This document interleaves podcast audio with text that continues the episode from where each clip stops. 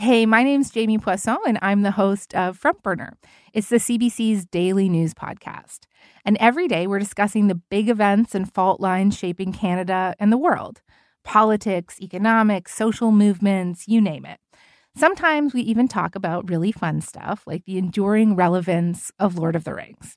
You can hear Front Burner on CBC Listen or wherever you get your podcasts. This is a CBC podcast. We are here to crown a king. Hi, I'm Ian Hanomansing. Welcome to Cross Country Checkup's Coronation Special. I come not to be served, but to serve. Grant that I may be a blessing to all thy children of every faith and belief. Our question What's your reaction to the coronation of King Charles III? What's at stake for the monarchy in Canada? A tremendous fellow who has for many years been deeply devoted and concerned for the environment. And even though as king he may not be able to do too much of that, I'm sure he would have a tremendous influence. I don't think Charles is his mother. I've been slavishly devoted to the royal family, but Charles, by all accounts, is quite an entitled man if he mm-hmm. wants to spend his time righting the wrongs of a brutal colonial past. I think we'd all be very pleased about that. I think life under King Charles will be just wonderful. I think he's a very caring, warm man. Now that King Charles III is officially Canada's new head of state, the royal family is entering a new era. One where many Commonwealth countries are starting to question their ties with the monarchy. Jamaica is in the process of becoming a republic after Barbados cut ties last year. And if recent polls in Canada and the UK are any indication, interest in the monarchy is waning as King Charles inherits the throne from his mother, Queen Elizabeth II. Still, this coronation, the first in nearly 70 years, is for many a once in a lifetime event, a celebration of a British institution which was foundational to Canada as we know it today. Our question What's your reaction to the coronation of King Charles III? What's at stake for the monarchy in Canada? In the last half hour, from new portraits to new dollar bills, there's a lot of change that comes along with the new king, and it's going to be expensive. We'll hear from Paul Haavardsrud from Cost of Living about how much Canadians are going to pay for all of this. I'm Ian Hanomansing. From CBC Radio 1, this is Checkup in 60, the podcast. Highlights from Cross Country Checkup's live coronation special from May 7th, 2023.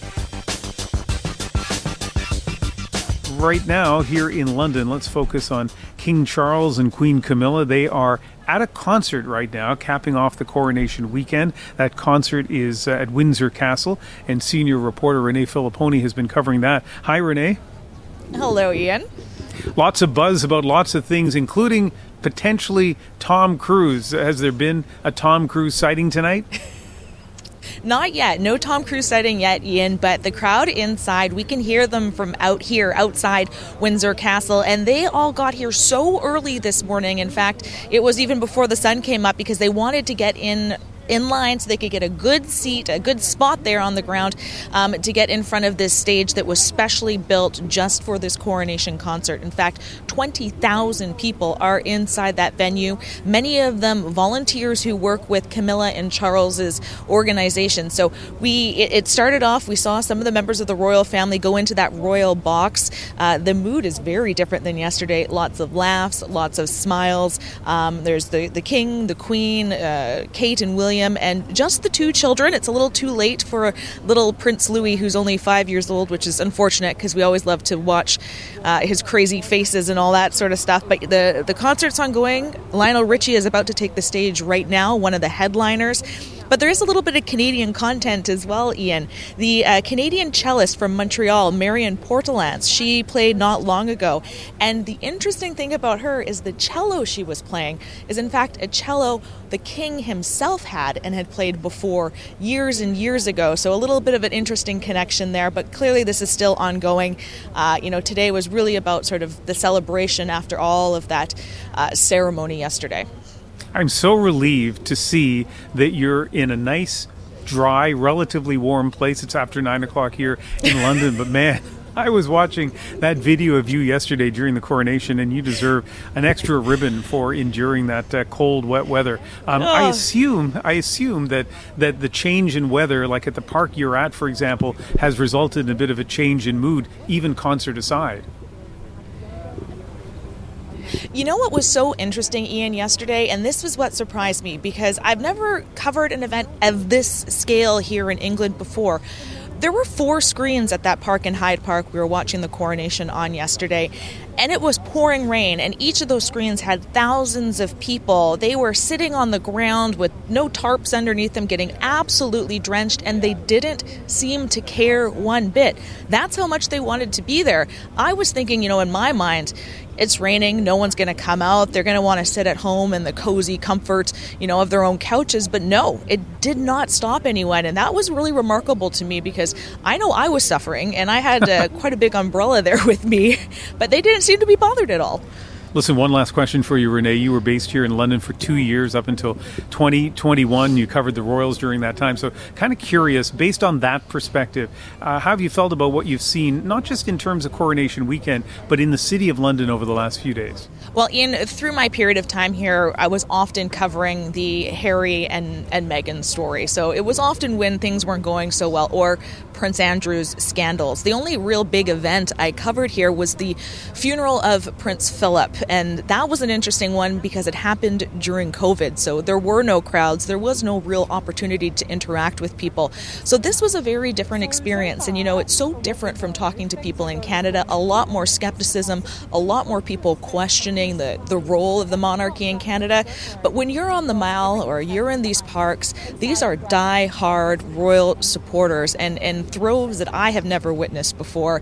And it really gave you sort of a different sense for a portion of the population population here, at least, what the monarchy means to them, despite some of the issues that people have been raising when it comes to the, the cost of living and those sorts of things. It's still a lot of supporters here all those issues from the deep support to those who have, uh, you know, some tough questions. We're hoping to hear, of course, over the next couple of hours on CBC News Network and CBC Radio on Cross Country Checkup.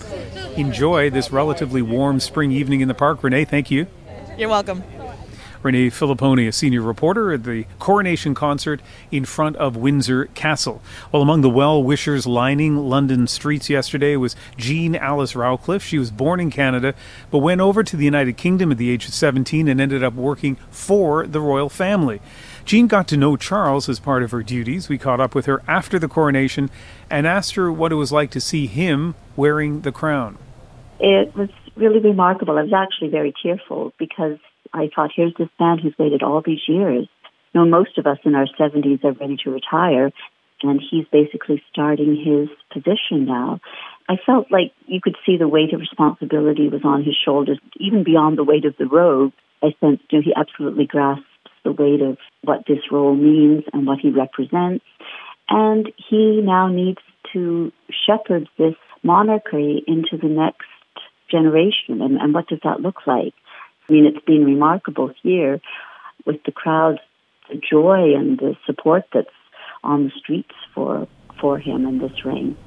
That's Jean Ellen Rowcliffe, a Canadian and former nanny to the royal family. Stay tuned. In a few minutes, we're going to connect with pollster Shachi Kurl, who will connect the dots between her research and the opinions we'll hear throughout today's show. Arlene Miles is called, and she is in Toronto. Hi, Arlene. Hi, Ian. How are you? Good. How do you feel about the coronation? He's not my king. Hmm. He will never be my king. I used to. I was born. Um, well, when I was younger, my family's actually from Trinidad, and I was from my grandmother. We got to learn about the royal family, and I was a royalist uh, most of my childhood up until the passing of Diana, and that's when everything started to wane. And seeing what has happened, and now with with the scandals and just the hypocrisy of seeing what has been going on, I just said, no, you will never be my king. And even though I have ancestry, my Miles of my last name, I'm a direct descendant, even though he was a, he was an enslaver of Philip John Miles, who was a wealthy aristocrat. I just cannot follow it because it's just everything that went down. It's just it's time that Canada takes a step away from it. We can still, you know, be a part of the Commonwealth, but not have a monarch? Why should we be paying? Each Canadian is paying a dollar and fifty to almost two dollars with inflation. Almost fifty-nine million dollars is going to someone living in a nice, comfy life, and he's not my shepherd. I don't under. I'm proud for those who do respect him. Mm-hmm. Mm-hmm. As far as I'm concerned, he's just a regular man who should go get a regular job and stop taking money from people. Yes, he's good with the. There is there is slightly when it comes to the environment and the conservations. I can understand that, but at the same time, it's just time that we Canadians say goodbye and say thank you so much. The Queen has passed. It's time for us to to move on. So, Arlene, there's so much there, and it's really interesting to hear your perspective. Uh, when you were a supporter of the Royals, why did you support them? What was it about the Royals that that that, that made you? Well, I don't know if you were excited about them, but you certainly no, I fell. Uh, I was. I fell in love. It was. Um, sorry to interrupt. It was because I'm. I was. I was four years old, and I was watching. It was watching the. Well, seeing how the press firm was following Diana and Charles, mm-hmm. and that just the more I got to learn about, it, the more I just it just became a second breath to me. That everything I did, I actually was hoping to work for the royal family, to become a lady in waiting, which probably would have never happened because of the color of my skin. Hmm. But just learning about that was everything. And anybody like anybody was saying anything about like, don't you dare say anything about the queen. That's monarchy. I, I would pledge, and I was a girl guide, so we'd always pledge allegiance. And I'll be saying the to the queen of my country. And then it was just after that day that I'll never forget the day coming out of the movie theater in August in 1997 and seeing people bawling their eyes out, wondering what is going on. And this was happening right on Yonge and Bloor, wondering what is happening. That was the Mm-hmm. old Charles Theater. And grown men, cars are stopping, people are bawling their eyes out, and hearing the Queen of Hearts is dead. It was it was Diana that made me even me stronger to have more respect for that for the family. Okay. But when she had passed away, that was the biggest. That was a heart blow. Um, Okay. That was the first Ar- part. Arlene? sec- yes. Sorry. Yeah, no, no, I appreciate you calling. I, uh, it's an interesting perspective. So thank you very much. Ashley Fraser is a CBC News TikTok producer. She's been monitoring the response to the coronation all weekend. Hi, Ashley. Hi, Anne. How are you? I'm doing really well. Uh, tell me a little bit about the reaction on social media uh, to the coronation.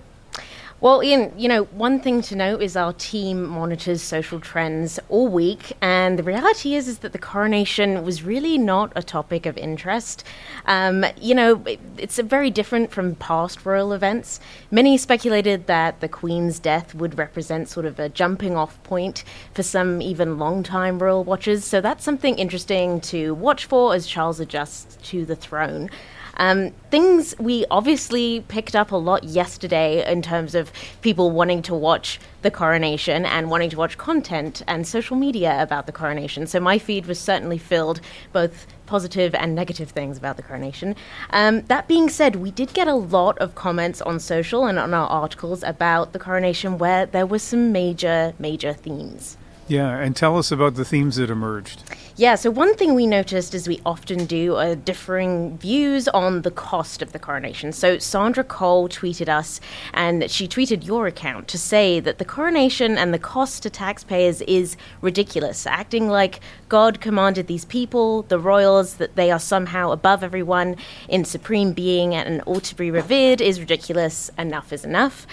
Um, on the CBC News TikTok account, a user going by Dagersheim uh, had a different view and said, Everybody complains about the cost, but it's not like they're burning it in a pit.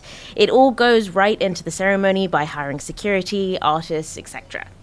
And to add to that, Ian, our social team actually ended up doing an FAQ article and video based on the questions we got about the coronation. And lots of people asked us about the cost, who pays for the coronation, and many of us asked why a coronation is needed when he's already king. Um, the comments on that video and the article were quite mixed. You know, some say this is a symbolic tradition, a rare one, once in a lifetime watch, and so all that pomp and circumstance is okay. On the other hand, some pointed to the fact that, you know, both in Canada and the UK, inflation is high right now, we're in a cost of living crisis, so why are we doing this now? It's not needed. Excellent. Ashley, looking forward to hearing from you again. We'll get a couple more updates on social media. And I should point out, you, of course, were uh, a producer on Cross Country Checkup, now on TikTok. And it's just coincidental that you happen to have a British accent. And the first time you've been on our show talking about social media reaction is about the coronation. Absolutely a coincidence. Just thought I'd point that out. Thanks, Ashley. Thank you. Daphne Young is calling from Treaty One territory in Winnipeg. Hi, Daphne. Hi, Ian. How are you? Good. Good. Uh, maybe you want to get up after our conversation, go run up on that uh, house's big door and knock on it and tell that uh, King Charles that we got to talk. Okay. All right. Well, listen. As as you know, it's it's only a few meters away. Not sure how security would feel about that, but but what what message would you like me to, to give the king?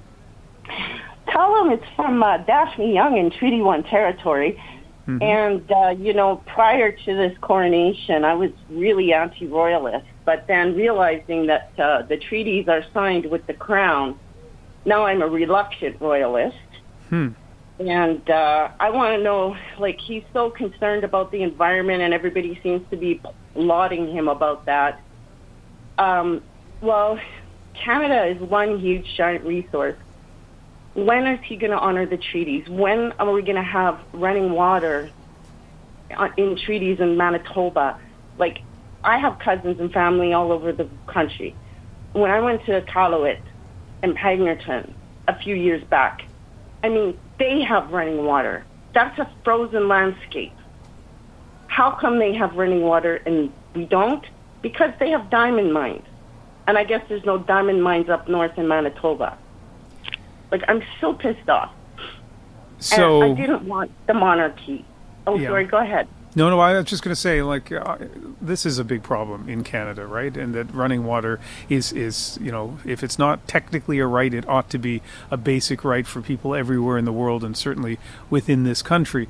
Do you think that even, I understand the, the historic connection between the Crown and Indigenous groups when it comes to treaties, but in 2023, do you think the answer to this comes from the crown, or is this something that that governments in Canada should be addressing? Well, obviously, the governments in Canada should be addressing it. I mm-hmm. still believe that Canada should leave the Commonwealth. The only thing, of course, that worries me is would our treaties still be honored? At which Mhm. point we get the land back. Land back doesn't mean you all go back to Europe. Land back means here we are now, here we are together. Let us together make decisions about this land so that we can, on the one hand, conserve it, on the other hand, use resources viably, feasibly, without running down. Uh, we want sovereignty. You know, to us, King Charles is an equal. It's, it's amazing, it's astounding to see how many people would raise him up to be a higher. But no, to us, he's an equal because, especially in my own band, uh, I'm Ojibwe, Red Rock Tribe, Picking, Ontario. Uh, there are no leaders. When we wanted a leader, we elected a leader for that specific situation. And once that situation was passed, back to everybody being sovereign. Daphne, can I ask you one last question? Sure. In your circles, family, friends, your community, if you had to come up with a number, what, what percentage of people do you think you would guess support the monarchy? 10%. hmm All right. Yeah, I Thank mean, you. I think yeah. a lot of that comes from ignorance of not understanding. Like even a couple of years ago, like I said, I was anti-royalist. Those treaties are signed with the crown. Mhm. Reluctant royalist now. What am I going to do? What, what? Where do we go from here? I mean, it's a bigger question than I can answer. But I do hope that we get what we want, which is everybody being okay. The government doesn't fund us. We're funded from like a, a, a trust fund because the government is earning money from our lands through those fees. So when they give money back to the reserve, that's not taxpayer dollars. That's our own money from our foster parent that says you can only have this much. You know, I, I We don't need appreciate hearing. more. I, I, yeah, a lot of. I mean, I appreciate your insights as a as a reluctant monarchist and and what is behind that. Thank you very much for calling us. Thank you, Ian. You're a very wonderful man. I appreciate that. One of the things that's always difficult for any of us to do uh, is, is, gauge the amount of support that something has, and in this case, the monarchy or the king. And and you know, so we just try to figure it out, like who among our friends and families are saying different things. But pollsters, when they're doing their job properly, have a pretty good sense of these things because they go out there and uh, and and gauge public opinion. And let's bring in Shachi Kurl into our conversation. She is the president of the Angus Reid Institute, which is a polling and public opinion firm. She and her colleagues have been tracking how Canadians feel about King Charles, along with changing attitudes towards the monarchy. And Shachi joins us from our Toronto studio. Hi. Hey, Ian. You've been listening during our show, and uh, as you as you hear the attitudes in those calls, how does it reflect Canadian attitudes? I think it's it's very reflective of the cross section of attitudes and feelings that Canadians are having towards the monarchy. You're going to have people who are all in royalists, who love the family, who love the tradition, who love the pomp and circumstance. And by the way, I mean there were moments yesterday where you couldn't help but be moved by that pomp and circumstance. Anyone hearing, you know, Handel uh, Handel's uh, arrangement of Zadok the priest in that moment, I mean that that's a stirring thing. But the data tells us that by a two to one margin, Canadians are more inclined to see Canada transition, emerge away from being a constitutional monarchy over the next generations than keeping it over the next generations. And when we've asked this question over the last several years, Ian, we've asked it specifically in a way around looking ahead because the what next and what replaces? And how do you do the constitutional changes required to to transition to something else? And how do you satisfy uh, the the concerns that the last caller just had around the conversations around crown indigenous treaties? And what is wh- how how do you deal with all of that? It's not a 5 to 10 year horizon. We we may be talking 30 50 70 years but when Canadians look ahead, they do not see Canada as a country that, that needs to continue to be a constitutional monarchy in that long term for generations to come. I get the sense when I talk to people that, that you know some of them have uh, feelings about the crown generally as an institution, but often for other people, it's driven by their feelings about individuals. We saw that certainly with Princess Diana, but other royals have sometimes very strong uh, negative or positive reactions with people. And in terms of your polling, did you get a sense of, of how people feel about uh, Queen Camilla, for example, or Prince William? Well, uh, the feelings of warmth are not really there towards uh, the new official queen, but in mm-hmm. fact, you've you've got a significant uh, majority of Canadians who, who, continue to say this woman is not our queen. We do not support her as queen. Sixty percent say that that the title issue is an issue for them in terms of her likability or favorability. It's it's not there. William is seen as a more sympathetic and and favored personality. Uh, the king himself has never been among the most popular royals out there, but I think it's really important to point out, though, Ian, that despite the fact that you've got some royals who are hot and some who are not in the eyes of Canadians, and some some maybe who are a little bit up or down on that popularity poll, what we have seen is a level of consistency around that desire for Canadians to, to see their country transition away. And what I mean by that is two thirds of the people in this country, towards the end of her life, before Queen Elizabeth II died, had tremendous affection for her. They respected her, they, they liked and loved her, they favored her.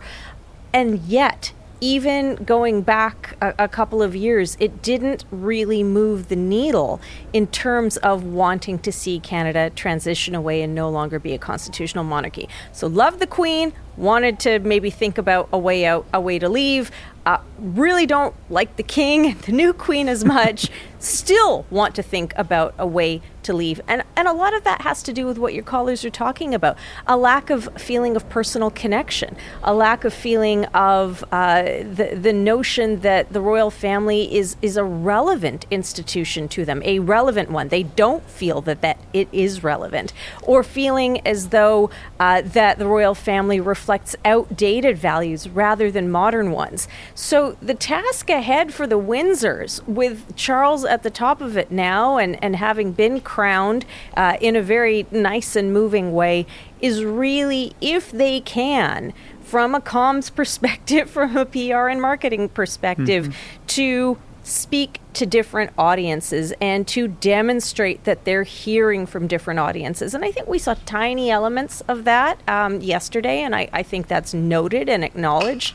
But mm-hmm. the big question for me is we go back eventually at some point to talk to Canadians about this issue, although I, you know, kudos to you, Ian, for continuing to, to keep up the energy on this. I myself am a little bit coronated out. But that said, when we go back and ask these questions again over time, uh, mm-hmm. it really will be around has it been too little too late? So, will the, the changes in tone, the changes in message, the changes in aligned values um, make a difference and, and turn the ship? Or, or are we just in a post colonial, post royal place? Um, you know, in an evolutionary perspective? These are open questions. I don't know the answers, but as a pollster, I love being able to find out. Yeah, and listen, I, I, am very concerned about your post coronated state, so I'm not going to keep you much longer. Uh, let me ask you one more question. You live not just in the world of polling, but also the world of politics. You understand the connection between the two. So I'm curious, um, given the numbers you've seen on this, the polling numbers you've seen, do you think that there is enough support, either in terms of the number, two thirds, or the depth of support, that would make it worthwhile for politicians to consider that what would be an arduous task, no matter how you feel about the Royals, of constitutional change here? Do you think there, do you see enough in the polling numbers that ought to uh, motivate politicians to, to make a change? I mean, never say never, Ian. And sometimes, as we both know, change comes a little bit at first and then very quickly all at once. But I think I would say that it's going to take a new generation of political leadership across the spectrum that does not have the ghosts and the nightmares and the scary goblins of the past around the Meech Lake and Charlottetown and the 95 referendum for people to want to put their hands into the Pandora's box that is constitutional reform in this country. Well put, Shachi. Thank you very much for joining us. Thanks, Ian. Have fun out there. All right, Shachi Kurl is president of the Angus Reid Institute, and she was, is, I guess, in our Toronto studio today. Uh, the mixed emotions about the monarchy do not stop at the Canadian border. Many Commonwealth countries have been questioning their ties with the monarchy. Barbados cut those ties last year. Jamaica is in the process of becoming a republic. Barbara Blake Hannah is a longtime journalist, filmmaker, author, and a cultural consultant for the government of Jamaica. She spent part of her career in Britain dealing with racism in the 1960s as one of the first black on air reporters in the country. And after the coronation, we reached her at her home in Kingston, Jamaica Here's some of what she had to say. Well, I got up early to watch the coronation, but as it progressed and became a religious event, a lot of things disturbed me. The more Christianity was used as the basis on which this man is being crowned as king to rule over my country, because he's king of Jamaica and the rituals and, and the, the, the excerpts from the Bible really stuck into me because today's my Sabbath. And we were being told that God and Christ had ordained this man to rule over us. Does this mean that as of today, he's going to deal with the necessary apology and retribution for slavery? Is that carrying that rod means there's going to be some equity and some justice? you know, I would like that assurance. I would have liked to hear that assurance. I don't intend to have him reign happy and glorious over me. I can't wait for Jamaica to become a republic. Powerful words from Barbara Blake Hannah, the, uh, the author of Growing Out Black Hair and Black Pride in the Swinging 60s. We reached her in Kingston, Jamaica. Hey, my name's Jamie Poisson, and I'm the host of Front Burner. It's the CBC's daily news podcast. And every day we're discussing the big events and fault lines shaping Canada and the world politics, economics, social movements, you name it. Sometimes we even talk about really fun stuff like the enduring relevance of Lord of the Rings. You can hear Front Burner on CBC Listen or wherever you get your podcasts. And our next caller is in Toronto, Steve Kashevich. Hi, Steve. Hi there. How you doing? Good. How do you feel about the newly crowned king? Okay. Well, I have to say personally, I don't care much one way. I don't care much one way or the other about mm-hmm. uh, the monarchy, but I noticed that there's a, a, a bit of an information thing here that I have. I'd like to mention briefly, and then not okay. bother you anymore. Uh, you can get okay. listings of the most democratic, which is to say democratically successful, so full participation in the democratic process, that sort of thing, or stable uh, country governments in the world. And it turns out that uh, six of them are constitutional monarchies Denmark, Sweden, Canada. So mm-hmm. I think that's maybe something just to uh, factor into our thinking. So, so I don't I fully understand what what the, what the criteria are there. But what is it about having a king that makes us more democratic? Yeah, just as to the criteria, uh, one of them is from the U.S. News and World Report, 1922, and another one is the Democratic Demographic Index from the mm-hmm. Economist mm-hmm. Group, also 2022, if you want a reference. Uh, and th- I guess the in- implication to contemplate uh, would be that when you have a politically elected head of of government who constitutionally gets to report to a head, a non-politically determined head of state, in in our case, uh, symbolically. Uh, it may tend to lessen the the influence, the range of politic of um, populistic, dare I say, verging on fascistic looking at the South. What's yeah, but I, I, don't. Uh, I don't understand. I don't understand that. I, I don't know how. I mean, r- really, the, the the Queen before and now the King is very much at arm's length from our government. Yes, technically there are things, uh, the roles that they may play in yeah. very rare emergencies, and even that is controversial. But I, but help me understand, uh, like, what's the sort of short explanation of how having an appointed hereditary king, how that would um, protect us from the from fascism, let's say. Well, I uh, that's I'm, I'm, making a large reach there. So uh, this I'm not saying this is anything anything deterministic, but I'm referring mentally to one interview I saw with some uh, a reporter who made the point that in the UK. Uh, when the I think I guess it went all the way back to Mar- even Margaret Thatcher, uh, this person I don't remember who the interview was with said, you know, every week the head of state has to go and report to the Queen at the time. Mm-hmm. So well, that certainly doesn't happen. potential yep. break to my mind okay. on on how governments can spin out of control. To make it yeah. very very simple. I mean, certainly Canadian government doesn't report to the Crown in that way, and one wonders how symbolically. That, one wonders how that regular report to the Queen uh, well, if it ever came way. to that, I don't know. yeah, like Boris Johnson, for example. I wonder how yeah. those reports to the Queen went. Um, I right. don't know either, but uh, yeah. I don't know. Do we have fascists taking over? I'm, I'm just comparing what's what's yeah. going on in Canada to comparing what's happening in the states, which I think is maybe a warning of some okay. sort.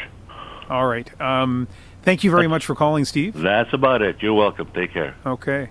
You've heard a lot of people talk about the financial uh, story involving the coronation. Having a new monarch as head of state does cost money. There's changing over everything from official portraits to stationery and the face on our money. And to help sort through some of these issues, we've reached Paul Haavardsrud. He's the host of Cost of Living on CBC Radio 1, and he is in Calgary. Hey, Paul. Hey there, Ian.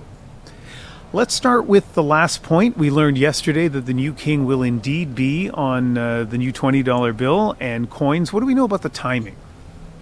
Well, until yesterday, like you said, we didn't know much at all. We didn't even know. It wasn't a foregone conclusion that the monarch was actually going to end up on our $20 bill or on any of our coins. But yes, the finance minister finally did announce this decision. And in terms of timing, we're looking at for coins uh, sometime into the fall because the uh, the Royal Canadian Mint is going to have to come up with a, a, new effigy, as it's called in the coin world. Um, they'll roll that out in the fall. We'll be able to see it, say, "Hey, look, there's the effigy." And then for bills, it's going to be a bit of a longer process. Uh, that's going to go to uh, uh, the Bank of Canada. They're going to commission a photographer or an artist of, of some sort to come up with the likeness. Um, and then that likeness will be approved both by the government of Canada as well as Buckingham Palace. And then it could be you know, several years before we see bills with King Charles's image uh, on them in circulation. And then, of course, until then, the money as we now know it with the Queen's image on it, and it'll just continue to be legal tender and it'll be continue to be what we use.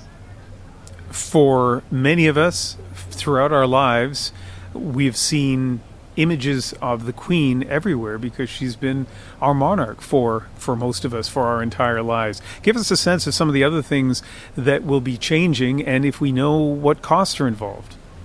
Well, we don't know a bunch about the costs. We have a sense of some of the things that'll be changing because we see them all the time and and you know, I'm not entirely sure how old you are, Ian. I think we're kind of maybe around the same age, but this is kind of wild, right? 1953.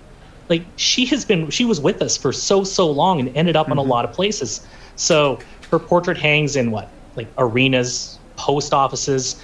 Those portraits portraits will need to be changed in those places, or some of those places might decide to go without a portrait. And this would be, as some of your callers are talking about, another step in Canada choosing to distance itself from the monarchy. It's not like there's going to be sort of a uniform blanket decree, hey, hang the portrait or not. But there's going to be a lot of individual choices across the country.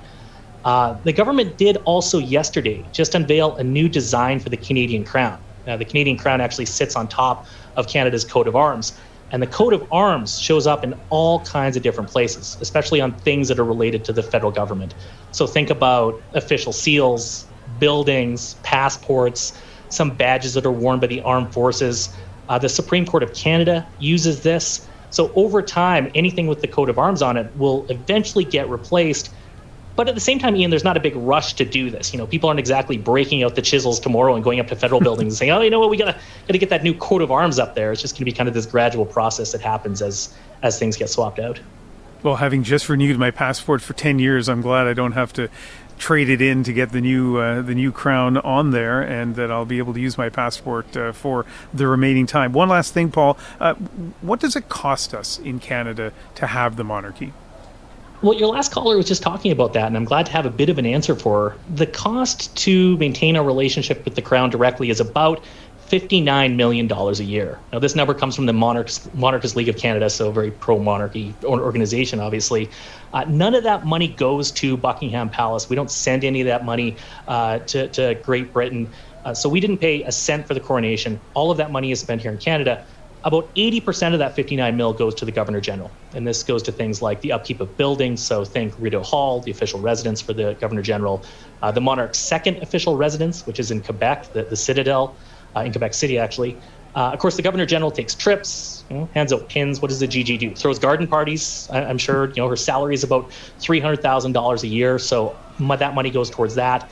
Then there's the lieutenant governors. They make about 150k a year and, and Ian, one other thing here, we're also part of the Commonwealth, of course, which can feel like a bit of an anachronistic organization, but yeah, it's still mm-hmm. around.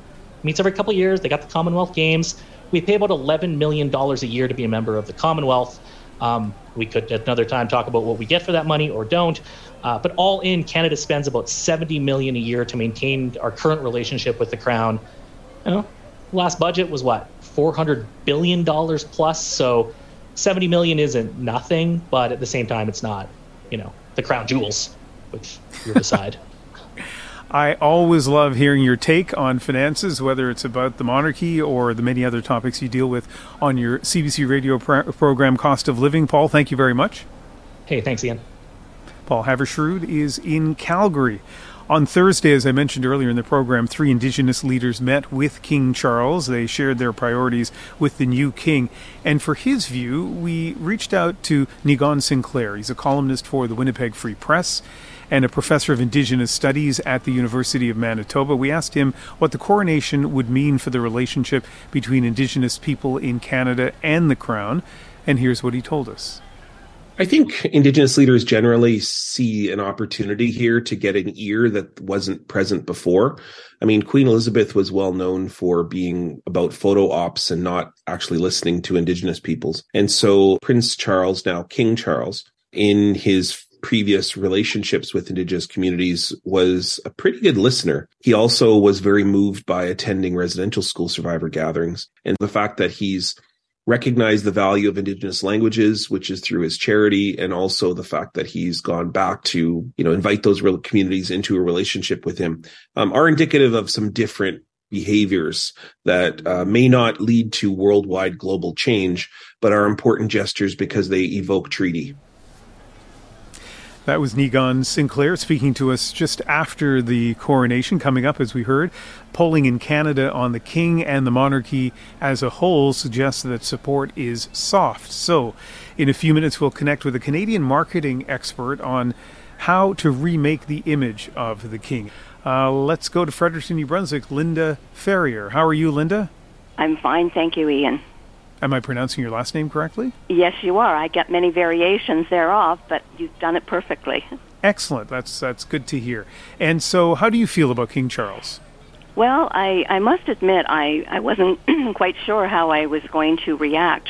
I did stay up all night, actually, because I didn't want to miss the, any moment of this coronation ceremony because it's a once in a lifetime opportunity to see history happening before you and uh, I, I was actually more moved than I thought I would be. First of all, I mean, I, I the music, uh, which I understand he chose every single piece, was absolutely phenomenal, and we had representation from Canada in the orchestra that was playing, and I. I, I just I was so moved by different parts of the ceremony, and it surprised me that it it it involved my emotions as much as it did. Hmm. And so, besides the music and seeing Canadians involved, what else was it that touched you emotionally? I was watching the reaction that we had. I, I, I stayed with the CBC, and I, I thought the cameras caught um, a lot of his his emotion. Um, you could see that he was a bit nervous and um, and not you know there were times when he was a bit hesitant as to what he was going to do next, and I found it quite fascinating. Of course, he had people giving him the cards, the cue cards, so that he wouldn't mess up and and and say something he wasn't supposed to. But I, I guess. Um, it was more humanizing to me than I thought it would be. And mm-hmm. when they put the screens up so that he could be anointed in private, I mean, I thought, oh, interesting. Mm-hmm. Um, it was just, as I said, um, and of course, you know, seeing the the uh, the troops march and and the RCMP on those wonderful, beautiful horses, uh, and the coach, as you've already mentioned. Um, it, it, yeah, it was it was on all and about in watching the members of the Commonwealth come in as mm-hmm. separate. You know, I, I thought that was it was it was done. I thought quite well.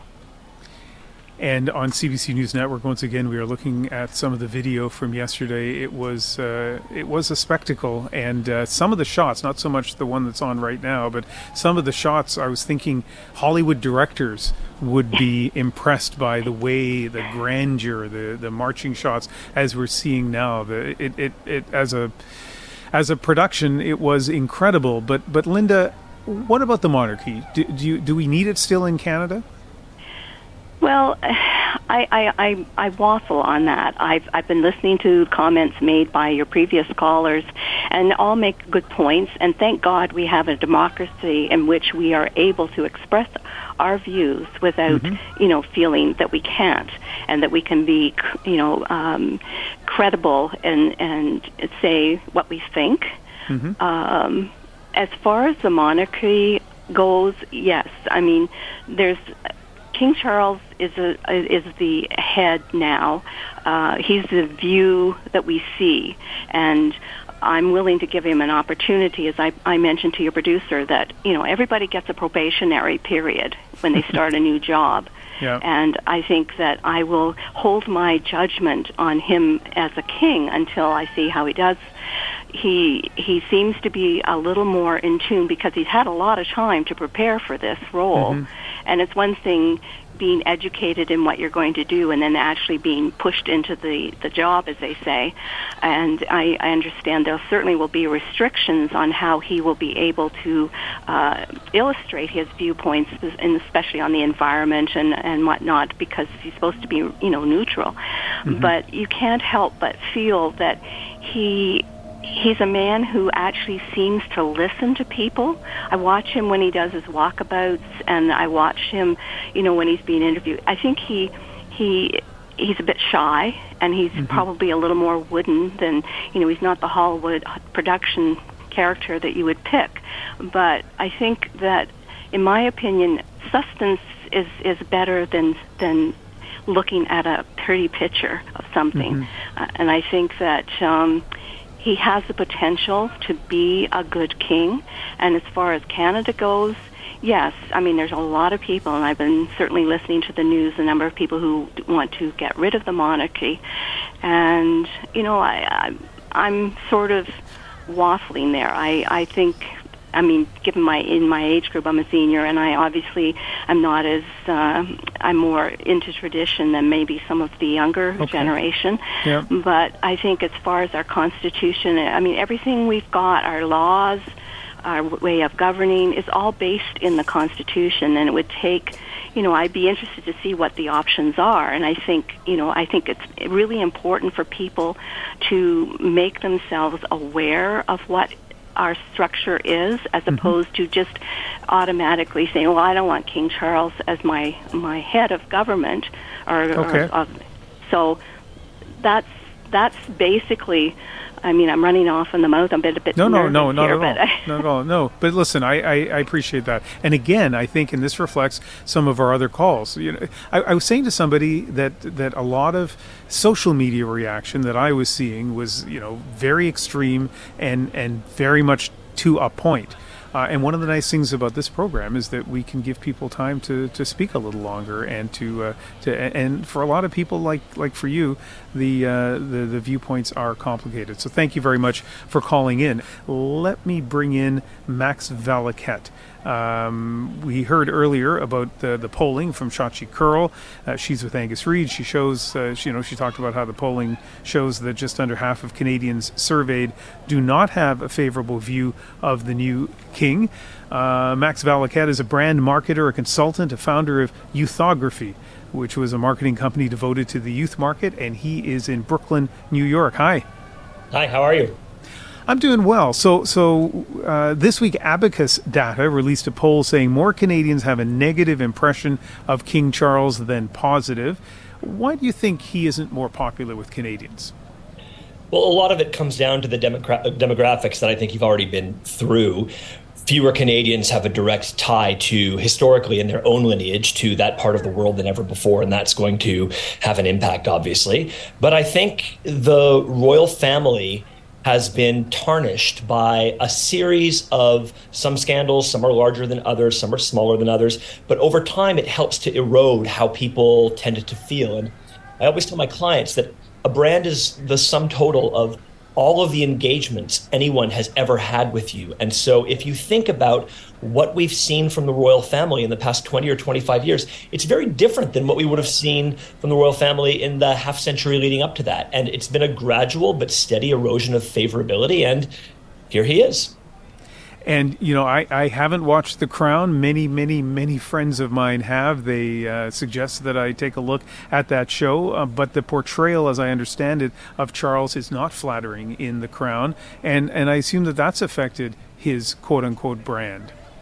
100%. You bring up a really good point, which is the way that popular culture intersects with branding and marketing more than ever before. And so 30 or 40 years ago, there would have been parodies of him on English shows like Spitting Image or something like that. And very few of us might have been exposed to that. But now, a show like The Crown is a worldwide blockbuster on Netflix. Everybody watches it. And of course, it has a significant impact on how people think about him. At the same time, there are things you can do to build up your brand. And we should mention, of course, that the man is approaching his mid 70s, right? So this is not a young king. This isn't someone who was crowned at the age of 26 and felt youthful and vibrant and maybe properly aspirational for young people, as his mother would have at the time quite a while ago. But he's also squandered his biggest and most popular assets with young people in his second son, Harry, obviously, and in Meghan. Two people who, as controversial as they might be, had there been some kind of very strong, unified family presence at the coronation that used the undeniable star power that the two of them have with younger people, we might be seeing higher favorability ratings for King Charles with younger people. But that's not happening. Yeah, and it is interesting how individuals' personalities can, can really drive popularity. And with the royals, uh, you, you need to go no further than Princess Diana, but that cut both ways, right? That uh, for a while, so many people were enchanted by her and presumably more favorable towards the royals. But uh, when her relationship broke down, uh, that obviously, mm, you know, Charles suffered in terms of his uh, popularity. So here is an easy question for you. Uh, if somebody came to you as a brand expert, yes, you realize I'm saying that tongue in cheek, um, and said, okay, you know, uh, explain to us how King Charles can better his brand, especially among younger people. Can it be done, and what would you suggest? It needed to start months ago. He needed to engage his son and his daughter in law months and months ago. It's still possible to do it, but there's never going to be as much of a spotlight on him as there has been this past weekend. And so that would have done huge amounts of work. I actually believe that had the two of them been on board and publicly on board, you would have seen a domino of other celebrities. Quite famously, an awful lot of people have refused to play the coronation, right? You've got weirdly Katy Perry and Lionel Richie. So I guess they were going for two thirds of all the American Idol judges, you would have had a much greater amount of star power there, I think, which really could have helped as well. But it would have started with the two of them. It's funny that you mentioned Princess Diana because I can remember being 11 or 12 maybe. And someone asked her who her favorite band was, and she said Duran Duran, which at the time was my hmm. favorite band. And it made a profound impact on me. And I thought, oh my God, you know, Royals, they're just like us. So there is stuff that can be done, but it has to come from a more authentic position. And it's very difficult for someone who's in their 70s to be authentically useful. So take those assets that you have and use them. That had to start months ago. It could still be repaired, but this was a huge missed opportunity. Max, really nice talking to you. Thank you very much. Thanks, Ian. Thank you very much. Max Valiquette is a marketing consultant and founder of Youthography. Now, earlier in the program, we heard from Jean Alice Rowcliffe, a Canadian who moved to the United Kingdom and became a nanny for the royal family. She got to know Charles a little bit while she was there, and we asked her for a story about him. Well, I recall at Windsor when, when they would do Christmases at Windsor Castle, and I remember um, one day coming around a corridor and he was there, and we almost literally bumped into one another. And he laughed and I you know, did my curtsy and said, "Oh, Your Royal Highness, I'm so sorry." And I was I was very mindful that you know within the family in those days you only spoke when spoken to. And he thought it was such a joke and he took my hand and arm and he just said, Oh, it's fine, it's fine and, and then he was asking about, you know, my family in Canada and what were they going to do for Christmas and I thought how lovely that he's made that connection on Christmas and he he had time that day for me as a Canadian away from her family. I was always known as the Canadian. Even the Queen would call me the Canadian. That's Jean Alice Rowcliffe, a Canadian and former nanny to the royal family. And Diane Craig has called us from Rothesay, which is just outside Saint John, New Brunswick. Hi, Diane. Hello. What's your reaction to the coronation? Uh, two points, really. 1st mm-hmm. thing, I really enjoyed the service uh, an important part of the service to me was the emphasis on that he is there to serve. The coronation is consecration to impress upon him that he must devote his entire life to service. Uh, so that's one point. The mm-hmm. other point is I support the monarchy. I think a constitutional monarchy is very stable and an effective form of a democratic government. So that's an interesting point of view. What is it about having a king, a hereditary king, that makes our democracy more stable? Ah, several things. First of all, the monarch, whoever it may be, is above politics. They have nothing to do with politics. They cannot be influenced by politics. They are separate. So therefore, they are direct link to the people bypassing the political system in that sense. Second thing, when you have a change of government, in other words, prime minister, uh, and that is going on, you still have your head of state. There is never an empty seat there. There's always someone in position. Third thing, a politician cannot, shall we say, grasp the top rung. They can't be. It keeps politicians working on the real things.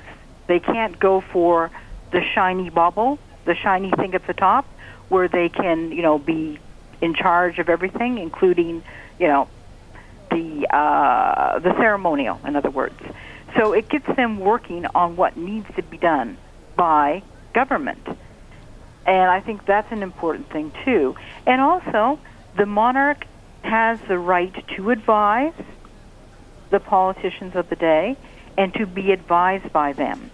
So there's a soft influence that is. Do you really want? To, is it is it really appropriate though to have uh, a, an appointed or a hereditary king, especially one who is in a different country, giving any sort of counsel to our elected leaders? Well, take for example the Queen. How many prime ministers, both in Britain, in Canada, Australia, did she actually see in her lifetime?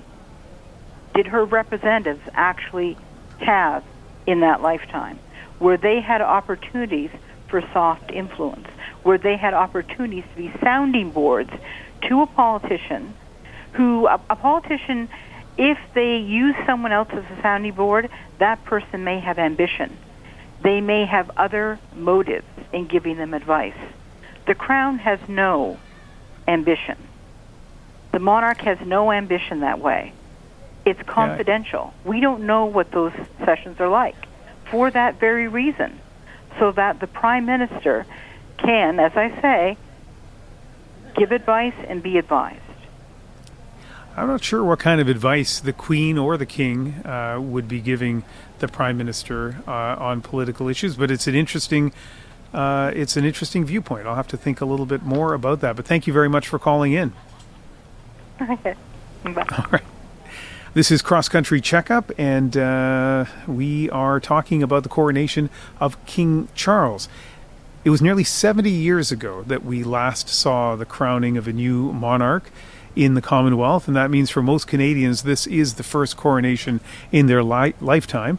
Our next guest is in London to witness this weekend's historic events. Nathan Tidridge is Vice President of the Institute for the Study of the Crown in Canada at Massey College. And uh, as I say, we reached him in London. Hi. Hi, Ian. How are you? Good. How did you feel about uh, Canada's role in yesterday's events? Canada's role in yesterday's events. Um, yeah. I, I, I uh, we were present, and it was good that we were there. I was, uh, I was with the Indigenous delegation that was at uh, at Rideau Hall, and uh, it was a real privilege to witness uh, the events uh, through the, with their through their perspective. Um, I thought uh, our government uh, could have done a little bit more. It would have been nice to, to know the delegation. Um, we had it would have been nicer to have a little bit more time to know uh, learn about our delegation and things like that. But um, yeah, and you know, you've heard the polling. There's been lots, uh, been lots of stories on it. We've talked about it here on on the program. A lot of Canadians yeah. are uh, ambivalent or even skeptical about the new monarch. From your perspective, do you feel that King Charles is uh, starting things off properly? Well, he's just continuing what what he's always done. Um, these poll numbers, uh, I'll say, I'm not surprised. Uh, my day job as a teacher and uh, given the state of how we teach our democratic uh, practices, our, our, treaty relationships, and our history to uh, to our to our, our children, to our, our fellow Canadians, I'm not surprised by these numbers. We need to understand our history and our institutions uh, before we go, you know, do these polls. And I think if people had a better understanding of how this institution works for the country, and I was I've been listening to a couple of your last uh, um, of callers, and I, their points are quite valid. And uh, I think we need to have a more fulsome discussion around those points. Well, so give me an example. Give me, you know, we have lots of callers and limited time now, but one thing that you feel Canadians ought to know about the role of the monarchy that might change their views of the monarchy. I think a really interesting thing is that that was really apparent this last weekend was the the theme of service. That it, this is an institution that is designed to serve. Um, and and that is unusual in our uh, kind of period that we're in right now. Everything seems to be focused around the in- individual. Uh, what does this do for me? Um, you know, what is the political gain? That sort of thing. But this is an institution that is designed to think long term so that's why traditionally you see uh, the, the, crown focused around long term things uh, for our country. The environment is a great example. The king has a long tradition that he picked up from his father. Treaty relationships, the oldest relationships in North America, are with the crown, some going back over 400 years. These are the sorts of things um, that that uh, sustain the country, and it, it, does so quite quietly, maybe too quietly, which is why kind of we're in the state as far as the knowledge uh, of the institution's role within our country. Although you know, some people would say that there's a long tradition of uh, questionable relations with various ethnic groups and and you know the burden of colonialism um, and Absolutely. and that yeah and and so those are also things that uh, the royal family uh, and the monarchy have been associated with for a long time. Well, the Canadian state has been associated with those things for a long time. The crown is a symbol. It represents the country uh, in which it exists, the society in which it, it, it, exists. And as a symbol and as an institution, it's used by political actors uh, for for all kinds of things. And and yes, it's true that there are there are certain there are monarchs that participated in these things, um, but uh, also too. Uh, in the in the modern history of the crown, uh, it's us. It's it's it, it's our institution. So what do we? It's what we choose to do with that institution. Uh, that's what moves us forward as a country. So the question is, what does the Canadian government? How is the Canadian government going to use the institution uh, to move us forward as a country? This is particularly true of reconciliation. We have a king that is very engaged on reconciliation. It was the first thing that he talked about when he ascended the throne. Mm-hmm. And so mm-hmm. now the question goes to the government who must action that. How will the government um, allow that to happen in this country? All right, Nathan, thank you very much for connecting with us. Thank you so much, Ian. Nathan Tidridge is the vice president of the Institute for the Study of the Crown in Canada at Massey College, and he, like me, is in London tonight. All right, I have time for at least a couple more calls here on Cross Country Checkup. Robert Hall is in Saskatoon. Hi, Robert. Hello, Ian. I guess you're running out of time, so I'll get right to the point here. I I was absolutely uplifted with the uh, ceremony yesterday. I mm-hmm. couldn't take my eyes off it. I thought, is this ever positive? And you know, it was raining, which mm-hmm. is appropriate for London. It should have been raining. Yeah. Uh, but you know, given our current environment, like the world's in a tough place and our country's in a tough place, and the poll you're talking about maybe was polled at a time when, you know, we've got the legacy of the COVID. That was hard on people. We've got inflation up, uh, uh, environmental worries and issues, uh, and so on. And, you know, if you poll people right now, just about anything, I suppose even mother's milk, you could find most of them will be against it. They're so you found the you found the coronation uplifting. How do you feel about the monarchy? Well, I was absolutely surprised that it only cost us seventy million dollars a year all in. I think it's a great thing. It lifts us up. Has no impact on our government. Well, probably minuscule impact on our government, but I think it does. It gives us something nice to look up to. You know, and if I could give you a little story here. I, I'm very involved with the indigenous community, have been mm-hmm. for 50 years as a teacher, administrator. And I go to a lot of powwows. Recently, we had a massive powwow in Regina. And I went and I saw some elders. By the way, I'm old enough to be an elder. I'm just about 80. Okay. and I asked him, he says, the, the, the couple of elders, and they said, Our people feel better at this. And I thought, isn't that something? Lots of regalia, lots of dancing, but it lifted people up. Okay. They felt good. And we need that in this country. And I think that the monarchy on an ongoing basis does it. As far as the effect in our governance, well, you know, mention another thing. I don't know if you've ever heard of the RCMP sunset ceremony at the training depot in Regina. During the summertime, and a thousand people will go to Mhm. watch it. And it has much of British tradition, our country's tradition, with all the recruits marching, pulling the cannon, the horses with the white, and the the officers with the young helmets. And you go home saying, "Yeah, there's something here that we can hang on to. That's good." So I mean, that's just. The, but the powwow, the All right. RCMP thing.